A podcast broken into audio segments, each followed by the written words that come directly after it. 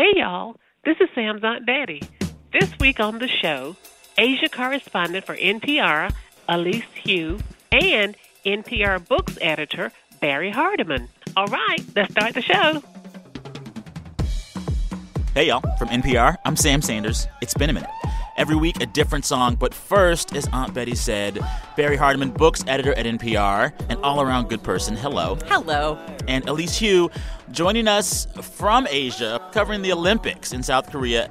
It's also officially your birthday? It officially is. This is Happy such a great way to start my day. Don't be so sure. yeah, this show hasn't gotten very far in yet. yeah, yeah. That's true. Um, how are you celebrating besides this? Um, probably eating uh, some food off of styrofoam under a tent at the Olympics. yeah. So this song that I'm playing, it is called Redemption from the Black Panther soundtrack because it's Black Panther weekend. And I love this song. I love the soundtrack. It's all just so different from your typical superhero comic movie. Yes. Just listen.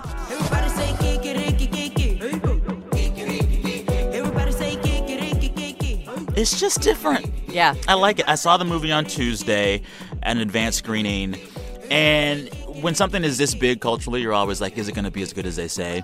and It was as good as they say. it was as good as they say. Yeah, it was quite nice. I am so excited Yeah. to go see it this very evening. I have Oh, tickets yeah, in my you. hot little hands. I love it. I love Yeah. it. Elise, i- is it going to be over there too? I don't think so. I haven't seen any buzz about this, but I'm also in an Olympics bubble. There's that. So, and Sam, you remember this from I Sochi, do, so you know yeah. how it goes. I Nothing have else no matters, pop yeah. culture in my life. Black right now. Panther doesn't penetrate the Olympic bubble? That feels crazy to Not me. so much. uh, listeners, also, in about a week and a half, we're going to have a chat about Black Panther with one of the writers of the comics themselves. So stay tuned for that. Baby, I want you. Baby, I need you. I wanna see you. Anyways, let's get into it. We are each going to describe how the week of news felt in just three words. Barrie, you're up first. so, I got all over again. Really? You know, another immigration bill falls apart. Yeah. Another Four of them. four of them. I mean, another bing, bing, bing, bing, bing. Yeah. Like I, I can't keep quick track. order, right. Yeah. Right. Exactly. Another awful school shooting. Mm-hmm. Uh, just shooting plus at a school. Uh, another um, uh, sex scandal involving the president. Uh, Yeah. You know, the other day I was looking at the board for our show, which is the Weekend Edition show. The board being like board- where all the stories show up. It's how we program Like it. the rundown. Um, Yes. But you know, I was looking at it and I thought, my like this board could be last week's board, and the board Mm. before that, when I was like, government shutdown might happen Thursday night, I was like, wow, we are going to do this for the rest of our Oh, yeah. lives. what I've noticed in those stories you bring up, um, the presence now of visuals that make them seem so much more Mm. stark. Oh gosh, yeah, those Snapchat snaps. Yeah. Mm-hmm. I mean, so um, the shooting in Florida this week, these young kids that were trapped during the shooting were they had video, live video and Snapchats of bullets and guns and tears and dead classmates. death. And, and and then even the White House, so this White House staffer Rob Porter, he was mm. dismissed over allegations of domestic abuse. There are now photos of his ex-wife with the black eye. Right. And so then, on top of feeling like we live the same stories over and over again, it seems as if these visuals make it hurt even more. We're bombarded Yes. with the actual images. yeah, it's something. Yeah. Elise, you are up next. Describe your week of news in three words. I'm gonna say, boy, it's windy. Now that's both literal for the Olympics. The wind is a huge story. We had emergency alerts on our phones. The alpine skiing schedule is in total disarray out Oh, wow. here uh, because of wind gusts that were hurricane force. Really, they reached Cat three hurricane speed, so f- about 50 miles per hour out here. There's like flying debris everywhere. You know, a lot of Olympics food stands and things like that are pop ups. Oh, so wow. they were destroyed. That's crazy. I crazy. mean, there was at least 16 people injured. Oh, Lord. So that's been kind of my world. Yeah. Um, you know, getting stuff in your eye. Eesh. But also, I say, boy, it's windy because it's also a euphemism. Uh, you know, for for a lot of change. It feels like there's a lot of change afoot. This is Chinese New Year, Ah. Chinese New Year Friday, and so out here in Asia, everything's closed. This is like. Um, Christmas and New Year week in the United States Oh, wow. during the Spring Festival week, which is 春节, what we say in Chinese. But really, it's hard to both pay attention to what's going on here at the Olympics, but then there's this real helplessness that I feel as an American and then as a, as a news consumer and as a mom, you know, just as a human. It's quite difficult, especially especially when children are involved. So even though I've been real busy um, watching these elite athletes and trying to keep stuff from flying into my eye as we walk through wind tunnels, no, it's been really hard to, to see what's going on in the states. Honestly. So we're going to talk more about the Olympics in a bit. It's going to be our main story this week in the show. Uh, so we'll hear more about that wind and other stuff a bit later. Are you wearing goggles? Like when you're going when through I'm, the wind? When I'm, I was I that was what I was face thinking. I was like, because I love ski goggles, and just I know, I think I they make some. you look kind of cool. Like they're like they're like do. easy athlete look. And I feel like if I were you, I would just be rocking it. I'm just, just a suggestion. Wear like a motorcycle helmet. Barrie doesn't Go work full. out, but she likes to wear workout gear. I like wardrobe, Listen, guys. she is indicative of the state of the fashion industry right now. like athletic wear, Athleisure. athleisure. It's a Athleisure, baby. thing. That's right. It's a thing. That is totally a cultural thing. So you'll totally notice, look, when I go back to the states, people are wearing yoga pants like Mm-hmm. out, right? Just Yeah. even though they didn't, they're not coming from or going to yoga. Oh, yeah. You will not see that in Korea. People come correct in Korea. You will never see Yeah. a woman walking around in yoga pants. So when I really want to declare that, hey, I'm an American, You're gonna wear put yoga on pants. athleisure. yeah. Oh yeah. so my three words this week are "you're supposed to," and that is because I think so many of the news stories I've been following this week, things happened or didn't happen, and I found myself saying to myself. Well, you're supposed to be doing that. Uh-huh. The Senate debated immigration all week. And at the top of the week, Mitch McConnell said, We're going to open up the floor for genuine debate to craft this bill live and in person. And there were some new senators who said, I've actually never seen that before because they've kind of stopped doing that. Mm-hmm. So there was this sense of expectation and hope that things might happen. The floor debate was much less exciting than some would have hoped for. A lot of it still happened behind closed doors. Mm-hmm. And at the end of the week, four bills to solve our immigration problems, they failed. They all failed after what was supposed to be this week of intense, genuine debate to craft some bill. But then, towards the end of the week, Donald Trump uh, released this new threat of a veto, and it kind of threw things into disarray. So that was the first thing where I said to myself, you're supposed to get this kind of thing right. Second thing I said you're supposed to about was um, this whole Rob Porter scandal. This is a senior level White House staffer who was forced out of the White House uh, after He never emerged. had a permanent security clearance. He had an interim security clearance, and he was he was also abu- um, accused by uh, two ex-wives of his Two. of domestically abusing them.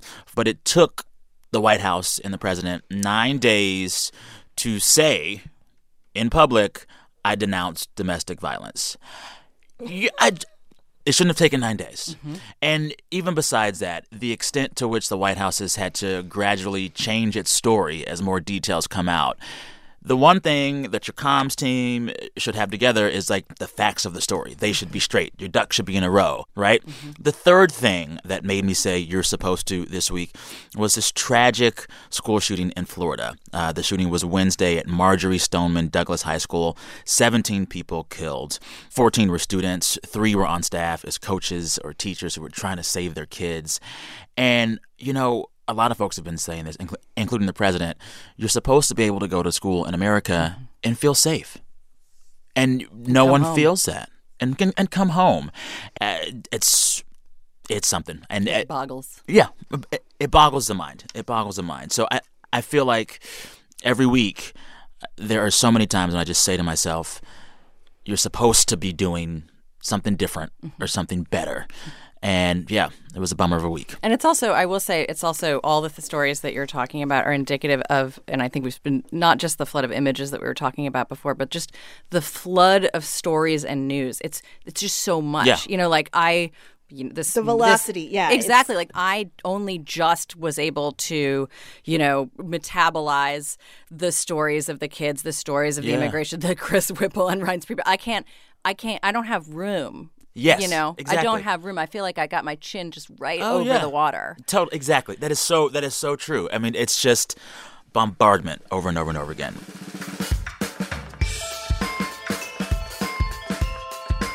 Taking a break right now. Coming up, we're going to talk Olympics and geopolitical intrigue. Also dog shows. And stay tuned because at the end of this episode, we have a special music segment for you guys. One of my favorite artists of 2017 and 18, Nick Hakim. We talked a while back and we got some fun combo about that and music as well.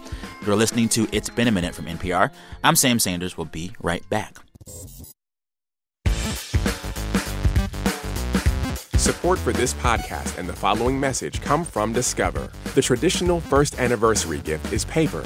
Most couples aren't gifting each other stationery, but Discover is following this anniversary tradition for its new card members. At the end of your first year, Discover will match all the cash back you earned dollar for dollar. No caps and no catch. That's a paper anniversary gift in the form of a cashback bonus. Learn more at discover.com/match. Cashback match offer only for new card members. Limitations apply. You've probably heard about this Russia investigation by special counsel Robert Mueller. Every day there's a new headline about it. Well, Embedded is back with two episodes that lay the whole thing out, start to finish, so the news makes sense. Listen on NPR One or wherever you get your podcasts. We're back. You're listening to It's Been a Minute from NPR, the show where we catch up on the week that was. I'm Sam Sanders here with two guests Barrie Hardymon, an editor at NPR's Weekend Edition. Hi. And Elise Hu, international correspondent, joining us all the way from South Korea, where she is covering the Olympics. Hey, hey. Guys, quick question before we hop back into the news. Uh, it's going to be a yes or no. Okay. Ready? So this week, I found out that a startup called Skydio is launching a new kind of drone, this new high powered drone. It is capable of visually imprinting on a person. and once Hmm, like it Twilight. Yeah, Sorry. but once but once it imprints on you, it can then follow you around and video you. And the MIT Tech Review says that it can navigate around trees and pylons and other obstacles while the whole time shooting video of you. They called it, quote, your very own robotic airborne paparazzo. So my question for you, yes or no, should this be allowed? No. no. I mean, no. Why are we opting into self surveillance? But see, this this shows that I might be like too old for something like this because I feel like, especially in Korea, there's cameras everywhere. There's mm-hmm. like CCTV everywhere, and people, th- there's no shame in just walking up and down the street selfieing yourself. And so I could, I could see a market for it, you know? Mm-hmm. Athletes will And love so- this. Like skiers, like downhill Yeah, slope skiers. yeah, yeah, yeah. The camera can just follow you. Yeah, I would like to watch that. But like my ex, no. Or my current, because who knows? exactly. exactly. Yeah, too much. So yeah, Skydio, chill. That's Yes. what I say. All right, now it's time for a segment that we call Long Distance. We call up a listener and talk to them about news happening in their neck of the woods. Uh, on this show, as you know, dear listeners, we love dogs. And because this week of news was kind of hard, I wanted to lighten things up and talk to a listener named Caitlin LeMay, who has a really great dog story this week. Hey, Caitlin, Hi, how are you? I'm well. How are you? I'm good. Happy to talk with you. Uh, where am I talking to you from, or where are you now that I'm talking? I messed that up. Where are you? I'm in Brooklyn. okay. All right. I was just in New York last week. So what do you do in Brooklyn? Um, I work for a small tech nonprofit um, that's actually entirely remote, so I work from home, which is pretty nice. Oh man, you're living the dream. Yeah. so we're calling you this week because um, I'm sure you must know, as a listener to our show, we love dogs over here. Yes. And this was a big week of news in the dog world. The Westminster Dog Show, officially the 142nd Westminster Kennel Club Dog Show, happened this week, Tuesday night. You were there. Mhm. How was it? so many good dogs. Um, They're all good I, dogs. I, they are, yes. And I sort of I went on a whim with my boyfriend this year. We saw that there were tickets available, and you know had watched the show on TV before. really? How much are tickets? We must have paid around sixty-five for ours. Really? That's But not we that in- bad. Yeah, and we were we had good seats Wow. too. We were in um not the section on the floor with all the VIPs, but the first section behind that. Now I'm imagining what a section full of dog show VIPs looks like. Definitely you might have thought they were dressed for the opera rather than a dog show. I felt very underdressed. Was this your first dog show? It was. I had watched Okay. them on TV before, but I'd never Okay. attended one live. So you're not like a dog show person. No, and I have no idea what the judges are, are looking for when they do their thing. They're just looking for good dogs, Joe. Same. but I was I was surprised by how rowdy it was Really? and as a result even more impressed with all of the dogs. Oh. People were clapping and cheering and calling dogs names and the dogs were just true professionals. They didn't react. They stayed focused. Um, but my absolute favorite part was while the dogs are waiting in the sidelines, they're just being dogs. like there is a giant Bernese mountain dog who was sleeping Oh for a good 30 minutes and was like it. on his back for most of it. It's me. that would so be me. Were they friendly with each other on the sidelines? they ignored each other. The, the Oh. humans were friendly with each other. Okay. Yeah, the dogs must just be trained to tune everything else out. Gotcha. Apparently, when the winner of the best in show portion of the dog show was announced, which is like the top prize, uh, it was kind of an upset. Uh, Bichon Frise named Flynn won best in show, and this was a shock. Yeah, I, I mean, I wasn't shocked because he was definitely like the type of dog that you would expect an old rich person to have. And we I should just stop and assumed that- describe the dog first. It's a it's a small, fluffy white hair with like this kind of like a blowout, like just fluffy. Yeah, basically a giant cotton ball. so I just sort of assumed that that's the type of dog that always wins. Hmm. Um, but the clear crowd favorite was Biggie the Pug, who Biggie was the a Pug. very good boy. Biggie the My- pug. Yeah, I my love it. personal favorite was Bean, the Sussex Spaniel. Okay. He, in my opinion, had the best personality and was a true rock star. Yeah. Um, so yeah, people had been cheering and chanting for Biggie and some for Bean, and then as we were filing out at the end, we heard some people behind us who were really mad and were saying like, "I can't believe that he won. He was hideous." and No I dog is hideous. A little, a little far. Yeah. Flynn was cute. All dogs are good. I would pick Biggie just for the name alone. I know. oh, awesome. and he was so good too. Oh, Are you a dog owner yourself? Um, I'm not, but I hope to be soon. Do that. Make that happen. Go rescue one Yeah. ASAP. Working on it. Okay. Thanks for chatting. Have a good weekend. All right. Thank you. Bye. Bye. The dog had a blowout. I swear to you. I always back the beagle. Okay, well that's crazy. Have you seen the photo? Google No, it right now. I haven't. Google it I'm right gonna do now. it right now. Here we go. Listeners, we want to hear from you for this segment. If you want me to give you a call, talk about whatever, uh, email me, samsanders at npr.org. samsanders at npr.org. We also welcome your dog photos to said email address.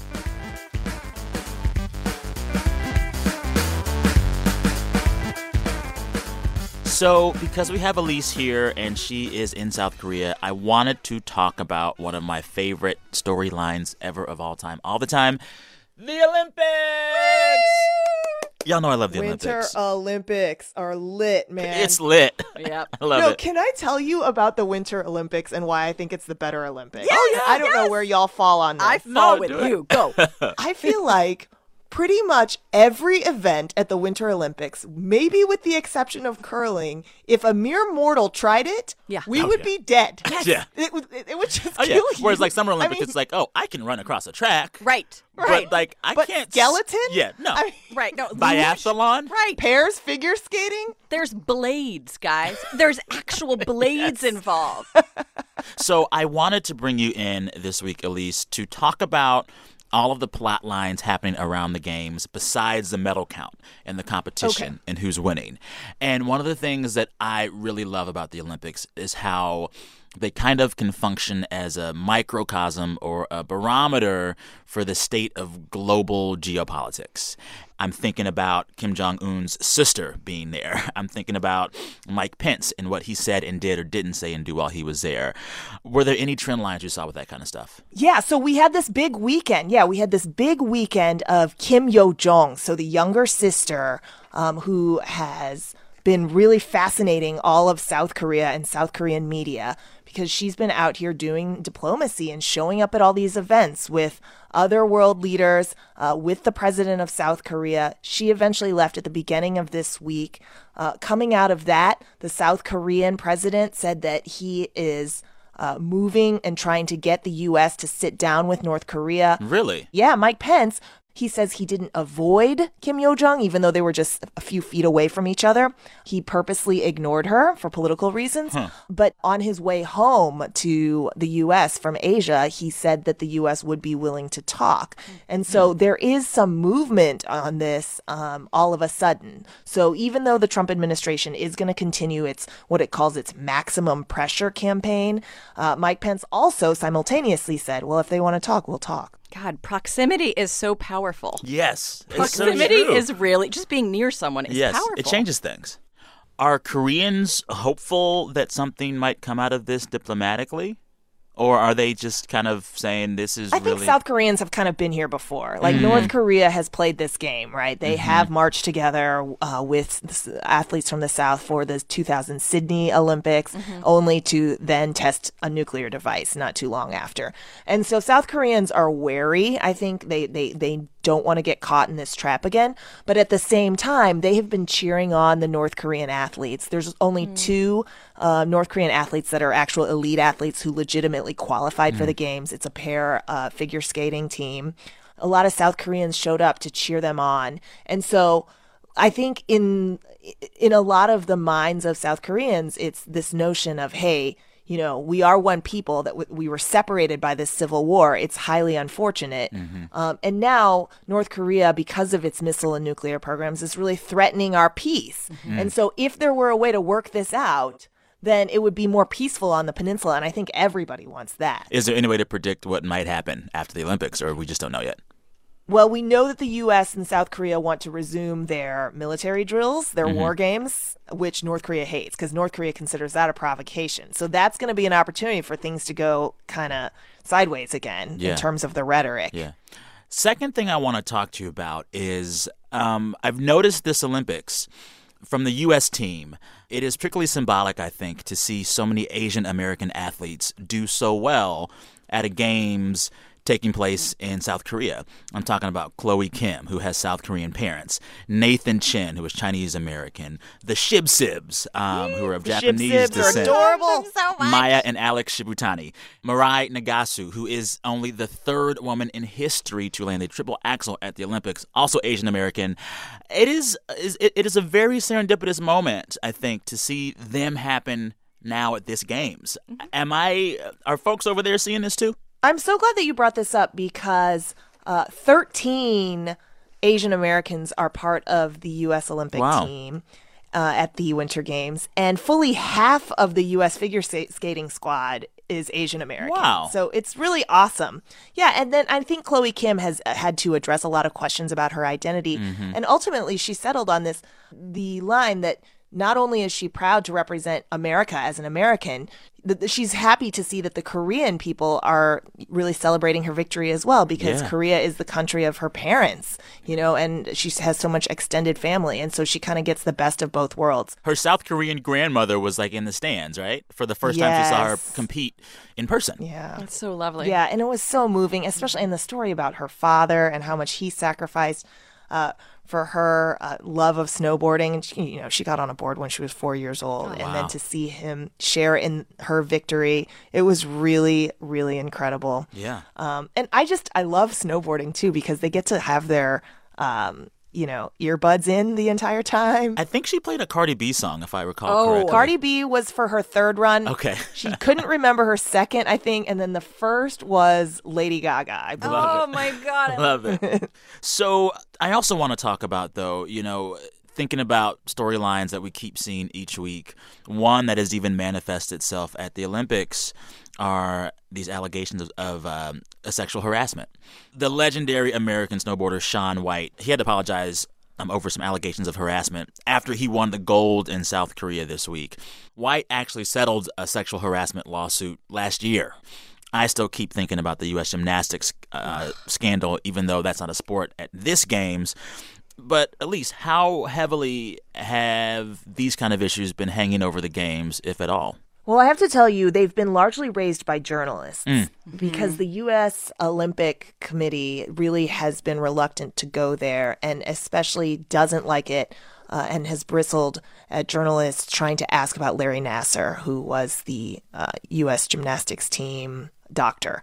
Um, with Shaun White, he called the allegations against him gossip, which then he had to apologize for. He said that was a poor choice of words. Yeah. But constantly, what you hear from him and then his handlers is uh, he's here to talk about the Olympics. He's here to talk about his competition. One thing that I think is sort of interesting, you know, this week Ariana Kukors, who was a former Olympic swimmer, she used to be a record holder. Um, she released a statement about um, a relationship that she had with her coach beginning when she was 15 and stretching um, through her 20s um, that was uh, extremely detrimental to her. Um, and I, again, I, we keep saying, well, that's not the, the Winter Olympics. But what I think is important to remember is that while Nassar got a lot of attention, in any sport, you have a relationship with your coach in which you have this sort of unconditional. Um, you're going to do what they say. Like it is trust them. based on entire loyalty, right? total loyalty, mm-hmm. total trust. And when that's abused, it is mm-hmm. so harmful because there is no real recourse because you have spent your life in this environment. And it has put a little spin on it for me as I watch it. It has made me feel a little uncomfortable and thinking these were these were relationships that we didn't question and I wonder what's going to happen in the next 6 months, you know. And you know, just you saying that seeing stuff now with different eyes. One of the things that I was looking at this week, watching male figure skating, is how thin these men are. Oh, and yes. knowing Oh that Adam gosh. Rippon, this amazing American skater, Mm. spilled the beans this week and said, "Oh yeah, the men kind of have to starve We're themselves." starving ourselves. Yeah. He was saying that some days he would only eat three slices of wheat bread. And if you know if the men are having to do it, the women probably have to do it twice as Oh, hard. please. To end on an up note, I gotta say, Elise, one thing I've loved watching this games are all the athletes and their amazingly awesome social media feeds. Um, it feels like this crop of athletes they have grown up fully immersed in internet and social media and so when you watch some of them on instagram or on snapchat or on twitter they're just killing the game And they're actually tweeting between runs, Can you imagine having the presence of mind? like while they're competing. Yeah. Yeah. I mean, Chloe Kim, I'm like, where do you keep your phone when you're coming down? And also, why is it always charged? right I'm also a little bit like, I would not be able to keep it charged all the time. I just love how Chloe Kim basically was tweeting about like food choices the entire Right, week. I She's like, I want, I want a churro. Yeah. I need some ice cream. Oh, I love it. I, but I love also, I mean, it is so wonderful, like how much they're, I mean, I want to say kids because they're just like, they are digital natives. Yes. They are, they grew up on this and it means that there's so much more access Oh, yeah. to their personality. Exactly. You don't have to guess the way Yes. you sort of used to. And, you know, for so long, coverage of the Olympics was so micromanaged, and the mm-hmm. network that aired the Olympics, they had access to everything you saw from there. Mm-hmm. And I think now that we can see these folks share their entire experience, it is a new level of access that we would not get from the networks. And it's freeing. Yeah. On that happy note, we're going to take a break. When we come back, we'll play my favorite game. It's called Who Said That? You are listening to NPR's It's Been a Minute. Support for this NPR podcast and the following message come from ZipRecruiter. Are you hiring? Every business needs great people and a better way to find them. Something better than posting your job online and waiting for the right people to see it. ZipRecruiter can help. Their technology identifies people with the right experience and invites them to apply to your job. Try it for free at ziprecruiter.com/minute. ZipRecruiter, the smartest way to hire. What does it take to start something from nothing? And what does it take to actually build it? I'm Guy Raz. Every week on How I Built This, I speak with founders behind some of the most inspiring companies in the world. Find it on NPR One or wherever you get your podcasts. You are listening to It's Been a Minute from NPR, the show where we catch up on the week that was. I'm Sam Sanders here with two guests Elise Hu in South Korea covering the Olympics for NPR. Hello. Hello. And right here in D.C. with me, Barrie Hardymon, books editor at NPR. Hello. Hi. All right, guys. Uh, podcast listeners, stay tuned after our Best Things segment for a special chat I had with one of my favorite musicians of the moment. His name is Nick Hakim. We talk about how we got into music. We play some cool jams from him. So stick around after the credits, okay? But for now, it's time for my favorite game. It is called Who Said That? So you guys know how this works. It's so simple. I share a quote from the week. You guys have to guess who said that, or at least guess the story it's tied to. Just get close. Um, the winner, as you know, gets absolutely nothing. Shall we start? nothing. Well, You get bragging rights. nothing. I always Yeah. lose. It's okay. You might win this week. What You does the never know. loser get? What does the loser get? Uh, psh, More nothing. Double, nothing squared. Here we go. First quote. Not to start this off super heavy or anything, but I'm literally the last of my species. Who said that? The Bichon Frise. No. no. I'll give you another quote from the same Okay. uh, thing. I know, intense stuff, but that's why I'm on here, in hopes of finding my perfect match so we can save our own kind. No pressure. oh my God, Elise, help! Should I just, Uh, it's a frog. that's from. Is It- it, which frog? it's a frog that had a Match.com profile this week. Oh my God, that's so cute. It's so cute. And here's the backstory. So this was a Bolivian frog at the Cochabamba Natural History Museum. Um, his handlers made a Match.com profile for him because he's like about to. He's the last one left, and he needs to breed to keep the species alive. Right? He is called Romeo. He's a Sehuencas water frog. So the Match.com profile was meant to get the word out. It also has a link to a donation page because they want to send folks out to like hunt for a real life mate for him. What kind of um replies did they get? I, don't want to even know about know. that. This is so sad. And during Valentine's week. Oh. Our producer Brent says he needs to get on Tinder. yeah, that's right. Next quote. You ready? Mm-hmm. I am a gay kid from Indiana who moved to Hollywood in 1989 with $55 in savings in my pocket. So the fact that my dreams have crystallized and come true in such a major way is emotional and overwhelming to me. I guess someone knows this. Adam Rippon, my favorite. Wait, uh, No. wait. 1989. that ready. wouldn't work for Addy, Adam Rippon. It's oh, it's it's Wait a minute. It Wait, was I- a I just read this quote. it was a big deal announced this week. Oh, Ryan Murphy. Yes. Oh my God! I'm sorry. I just noticed all the people I was so excited about this week just all came out. Like all my favorite. Like oh my God. So that quote was from Ryan Murphy. You guys might know him as the creator of Glee, the creator of American Crime Story and American Horror Story. And Feud. Which one is Feud? Feud is the um Bette Davis, Oh, Joan Crawford people. of course, Barrie Hardymon loves That is like running through my do. veins right now. Listeners, Whatever you could see happened Barrie- to Baby Jane? Barrie is just emoting right now. I love it. So uh, the news this week was that Ryan Murphy signed a new deal with Netflix to make content for them. The deal is three hundred million dollars. He deserves every penny. Does anyone deserve all those No, no one deserves. As I said that, I was like, "Oh no, something bad's gonna happen You know, next week." my bigger question with all this is like companies like like Netflix and Hulu are just throwing money at projects and Mm-hmm. content.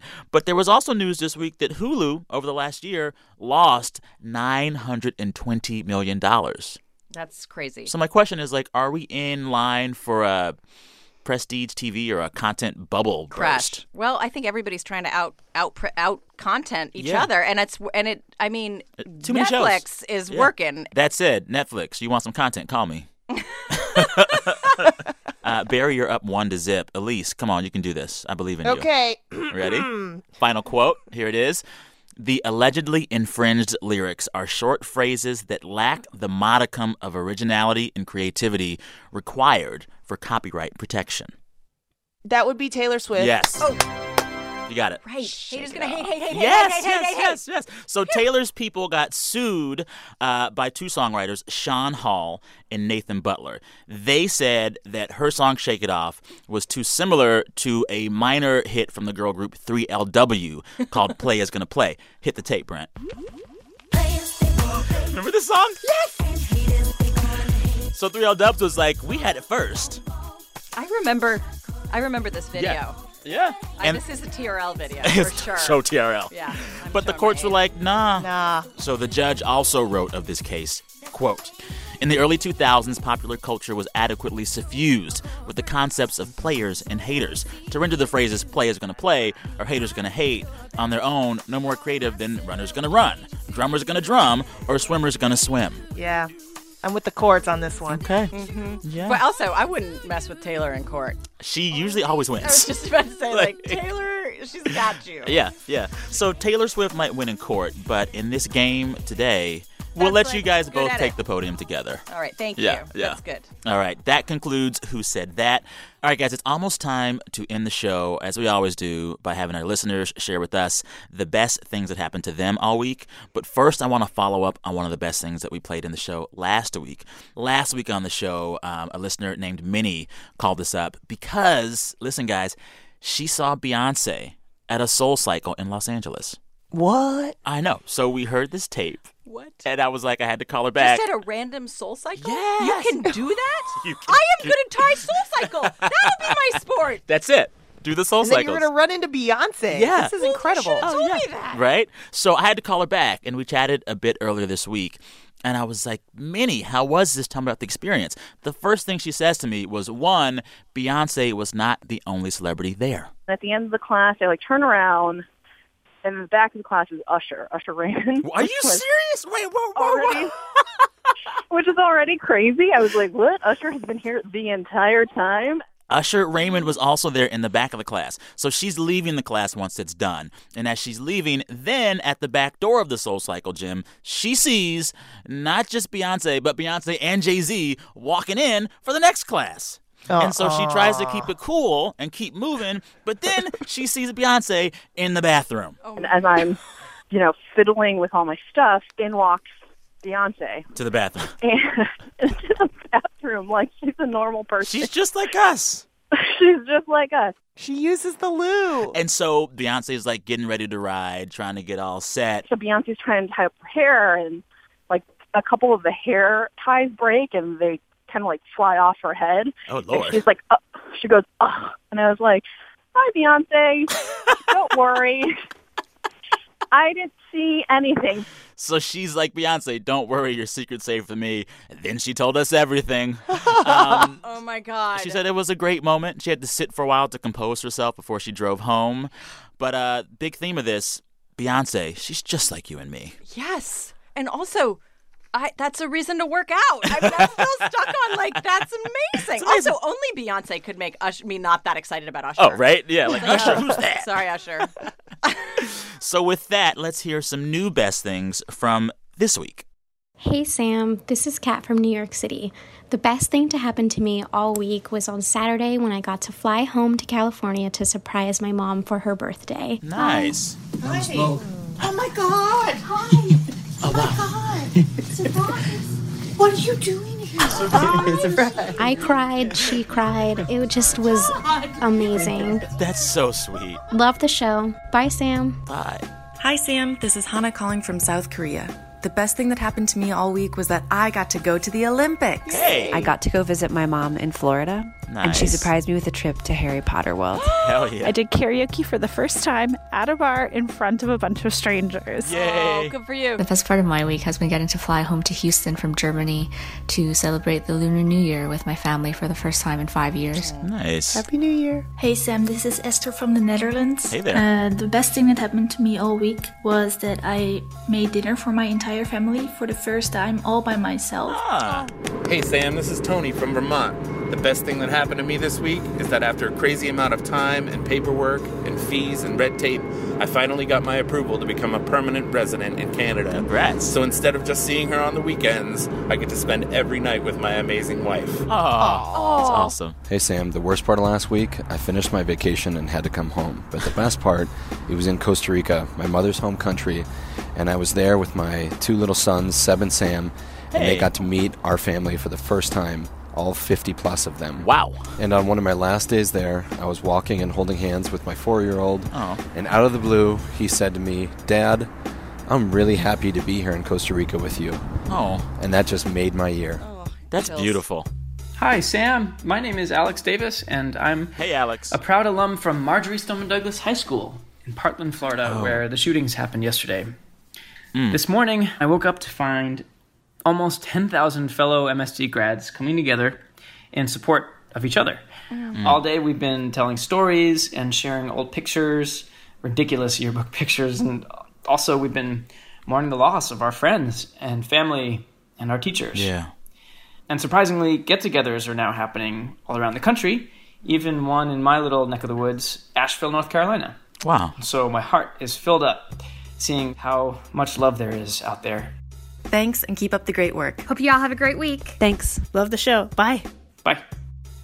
Special thanks to all the voices you heard there Kat, Hannah, Meredith, Taylor, Somai, Esther, Tony, Jerome, and Alex Davis. Thanks for that note. Sending good thoughts to you and the entire community there. At any time throughout any week, send me the sound of your voice telling me the best part of your week. Email us, samsanders at npr.org. samsanders at npr.org. All right, guys, we did it. We did it. Yeah. Is Y'all it were the really best things of my week. Great. This is Yeah. such a nice end to it. Let's just stay in the studio. I know. Uh, let's get Elise here and like Right? toast her birthday. Happy birthday, Elise. Yes. Thank you guys. This is such a great way to start the day. It means a lot. We're going to go out on a different song this week, not the song that we began the show with, because the show is not over. You're hearing a song called Green Twins. It is a title track of an album that I love uh, by an artist named Nick Hakim. Our colleague here at NPR, Lars Gotrich, he says this is, quote, soul music for outer space. So Nick Hakim has a great Tiny Desk concert up at nprmusic.org right now. Uh, here's my chat with Nick Hakim. Enjoy. We could have moved to LA. It's always sunny right out there. I got to show you something. Yeah. Uh, because I want to make sure that you believe me when I say this. I stream most of my music now. And I mostly stream through, through Spotify, but I also have Tidal and Apple and whatever. You, sir, were my number one streamed song of 2017. nice. Uh, wow. Yeah. I love that they do this. That's know, they're pretty cool. cool. Yeah, wow, yeah. man. Thank you. I'm serious. So I so my favorite song from the album, my favorite song of the year is Roller Skates. Wow, cool. I remember specifically when I first heard it. Um, I was in LA and I was driving to pick up a friend from the airport and I had KCRW on. And they started playing your song, but they hadn't announced that it was your song yet. I didn't know who you were, but like the drums come in like boom, boom, chick, boom, boom. chick. Mm-hmm. I'm like, okay, okay, whatever. This is gonna be some little indie pop something. then the guitars come in like chick, chick. And I was like, oh, this is gonna be some little, you know, little old scrawny white boy music. and then the vocals come in, and I'm like, oh. He he can sing. This is soul music.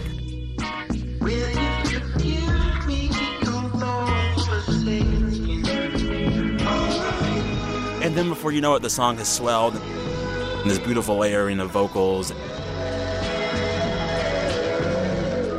The song like washes over you. And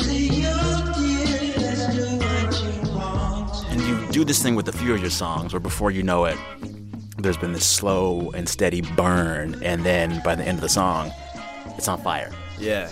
It must be purposeful. So yeah, a lot of that had to do with not really having like a premeditated way of how to end the song. Really? Like, it was just like I would just let it go, and then Yeah. I would, but that would leave a lot of space for crazy vocal expression and and on roller skates specifically. I did the first verse and the first chorus. Uh, the vocals were all recorded on my laptop microphone. Huh. Like singing into your laptop. Yeah. Yeah. like no microphone. Yeah. Wow.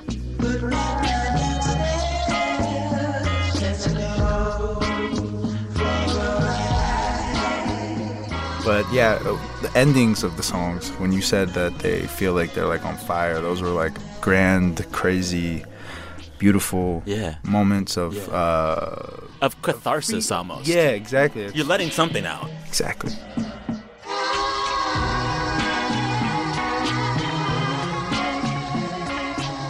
What are you letting out? Just everything. Just and, and it's like it's it's honestly just like I like experimenting with my voice and I like Yeah. learning how to use it in different ways. And I think the endings of some of these songs are like a real test to myself of like what I'm capable of.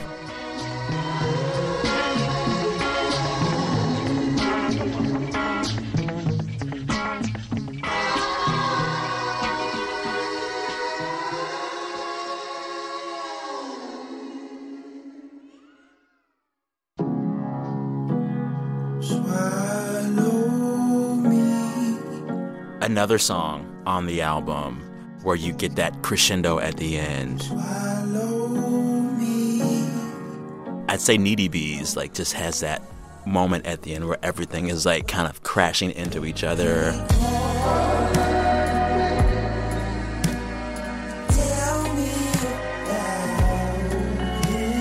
It's like that that like crazy that weird like string line the dun,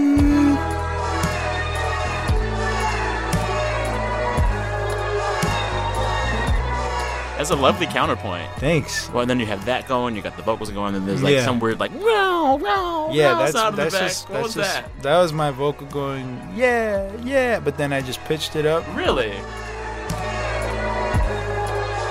So that's your voice. yeah but it's just pitched up And also, this song ended up in an episode of Insecure. yeah yeah that was Did you know that was going to happen? yeah I did I Okay, did I how just did it didn't happen? I'm not entirely sure how they heard it but From what I understand, Raphael Saadiq and Solange do the music for Right. Insecure. I think that Issa Rae might have had something to do with it. Well, she said that she plays your music every day. I mean, I'm a big fan of Issa Rae, and I, I like Awkward Black Girl. I remember when Oh, that so came out; good. it was so good. Yeah, yeah. Yeah. like, I was like in college, and I Yeah. was, like, she's funny. I'd be like, She's funny. She's got it. Yeah. she's and smart and Yeah. amazing and beautiful and just like a really great Yeah. person. It seems like she has like a really great vision for what she's doing. Yeah. Let's talk a little bit about your story. Um, I want you to walk me through this moment that I read about where kind of everything changed for you. You're 17. Was it a friend or a girlfriend? She invites you to go to church with her, and you hear the music there, and then you're like, "I want to do the piano." Huh. This is what I. This is what I've read. So I had a really good friend, and she went to this. Uh, she used to sing in this gospel choir. Okay. For a church, it was a choir that was like open to a lot of different Okay. communities and kind of had all these different kids from from different like backgrounds and stuff. What kind of music were they singing? gospel? So like But it was black like- gospel. yeah. Okay. Okay. And And so it you heard that, and did that change things for you? Well, that taught me a lot because I, I was just curious, and I ended up working for the um for the musical director, this guy Ricky Payton Jr. Okay. But then I I don't know I started. I mean I've always been into R and B and kind of always was slowly unraveling where that um the DNA of that was Yeah. where that was from, which is black like the church, and Yeah. I think that once I was exposed and started singing.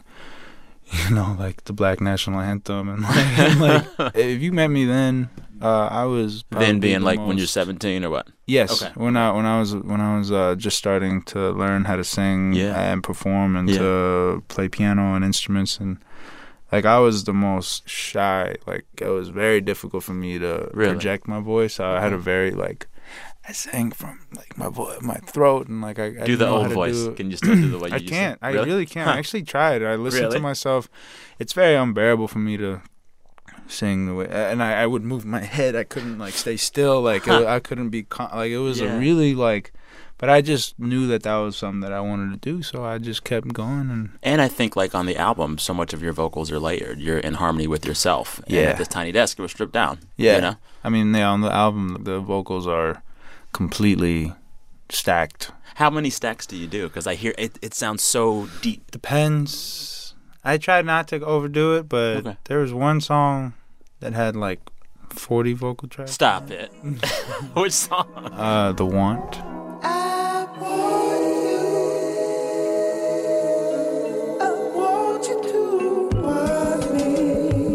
Yeah. Uh, yeah, that song had like all, but it was also like the arrangement was just crazy, and I would just stack the same thing like over and over again.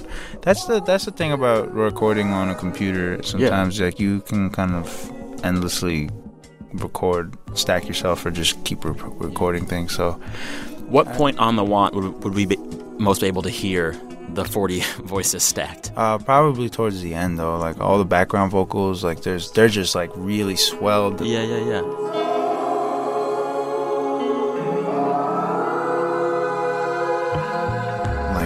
Just record myself in like whatever room I was in and just kind of crank up the microphone and just kind of step away. And I would repeat and stack the same thing over and over again. it's like one of the most liberating and fun things for me. Is to Liberating and fun, because I'm th- I'm sitting here thinking about hearing 40 versions of my voice and then be like, get it away from me. It's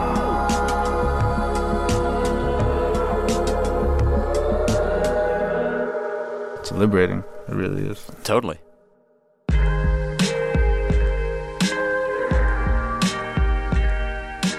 I want to talk a little bit about the lyrics of your songs.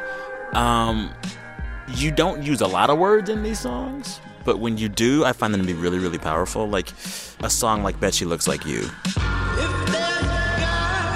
If there's a God, I wonder what she looks like.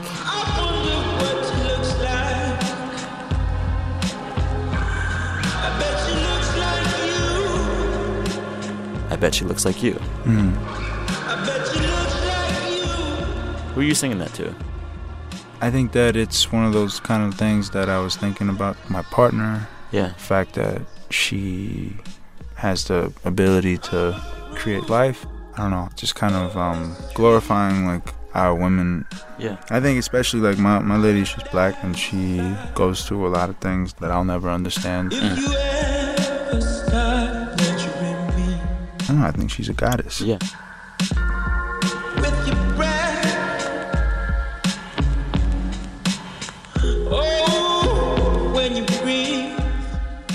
But you know, I mean, I mean, it's all, this is all just a beautiful way of kind of sharing and just kind of it's a, truly an extension of myself. So it's it's it's really interesting to have other people kind of listen to it and and I, I just hopefully not going to be making the same sounding record for the next projects that I do. Although if you did, I'd still enjoy it. Yeah.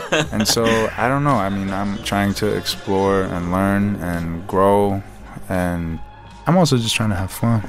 Are you having fun? yeah.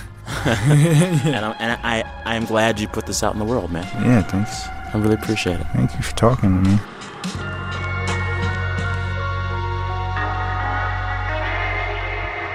Nick Hakim, his album Green Twins was one of my favorites of 2017. You'll like it too, I'm sure of it.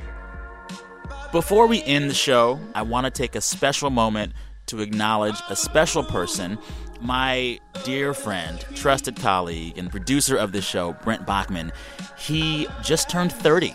Happy birthday, Brent. The show was produced this week by Brent Baughman and Anjuli Sastry.